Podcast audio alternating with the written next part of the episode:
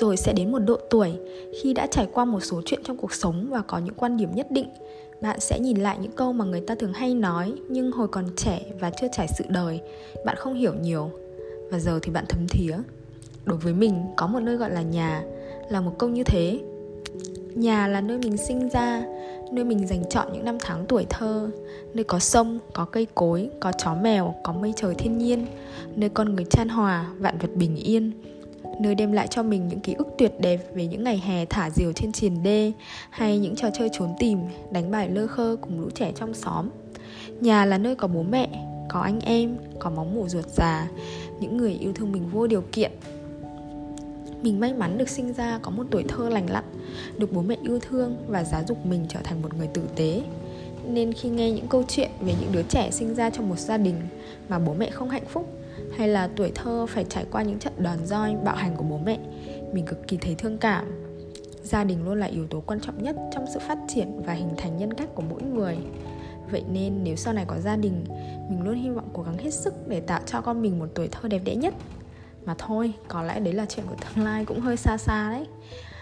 Nhà là nơi mà mình trở về sau những sóng gió mệt nhoài của cuộc sống ngoài kia. Nơi mình được là chính mình, được trở lại là con người thật của mình nơi mình cảm nhận được một thứ tình cảm trong lành thuần khiết, đó là tình yêu thương. Nơi mình sạc năng lượng để tiếp tục hành trình cuộc sống, để cố gắng đem trở lại những điều tốt lành nhất cho những người thân yêu của mình, như sự báo hiếu, sự đáp trả lại những điều mà bố mẹ đã làm cho mình. Nhà còn là nơi an toàn để mình trú ẩn trước sóng gió, để có thể tự tin nói rằng, không thích làm nữa thì nghỉ, về nhà bố mẹ nuôi. Mỗi người sinh ra không được chọn bố mẹ, không được chọn quê hương, hoàn cảnh sống nhưng mình chưa bao giờ oán trách hay hối tiếc vì được làm con của bố mẹ mình, làm em của anh trai mình, được sinh ra ở nơi mà mình đã được sinh ra. Nếu tất cả cuộc đời đã được lập trình sẵn bởi bàn tay của tạo hóa, thì mình tin rằng cuộc đời của mình, ít nhất từ ban đầu, cũng đã được ban cho những yếu tố thuận lợi hơn rất nhiều người. Và những chặng tiếp theo trong cuộc sống, nếu mình muốn một điều gì đó, thì mình chỉ có cách là thật nỗ lực để đạt được những thứ mà mình muốn đôi khi chúng ta sống mà cứ lao vào những guồng quay cơm áo, gạo tiền, dần dần coi những thứ như là gia đình hay là bạn bè, rồi thậm chí là những khoảnh khắc như một buổi sớm mai trong lành hay một cảnh hoàng hôn rực rỡ là những thứ đương nhiên. Như tiếng anh có một cụm từ đó là take for granted.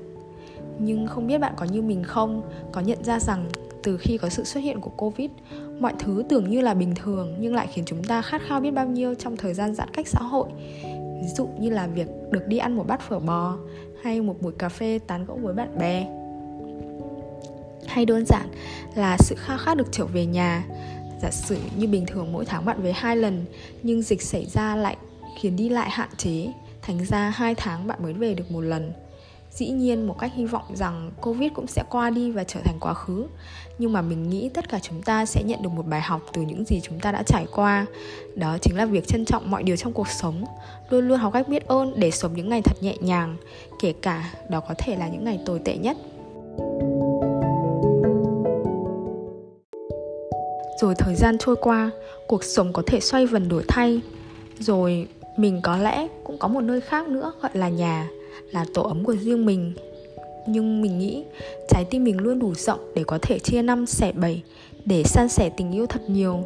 Cho dù đi xa hay đi gần, tâm trí mình luôn in sâu những khung cảnh ở nhà, như góc làm việc và đọc sách của mình với khung cửa sổ view trời xanh ngắt, hay chiếc võng dưới tán cây nhãn trước cửa, hay hàng cây trong sân bố mẹ chăm chút thật nhiều, hoặc là vườn rau với đủ loại rau mà mỗi lần về quê mẹ lại hái cho mình để mang lên Hà Nội kể ra mình cũng kỳ quặc. Vẫn đang sống ở đây, vẫn có thể về nhà bất cứ lúc nào mà mình muốn. Nhưng mà sao mình cứ suy nghĩ đó như là một chuyện xa xôi lắm rồi ấy? Ngay cả lúc tưởng chừng như hạnh phúc nhất, vui vẻ nhất, nhưng mà mình cũng cảm thấy hơi buồn. Dù sao thì nhà chính là nơi mà mình có thể tĩnh lặng để suy nghĩ và chia sẻ những điều này. Mình luôn hạnh phúc, luôn luôn biết ơn vì có một nơi gọi là nhà. Và mình mong các bạn cũng sẽ có được một nơi gọi là nhà như thế. thank you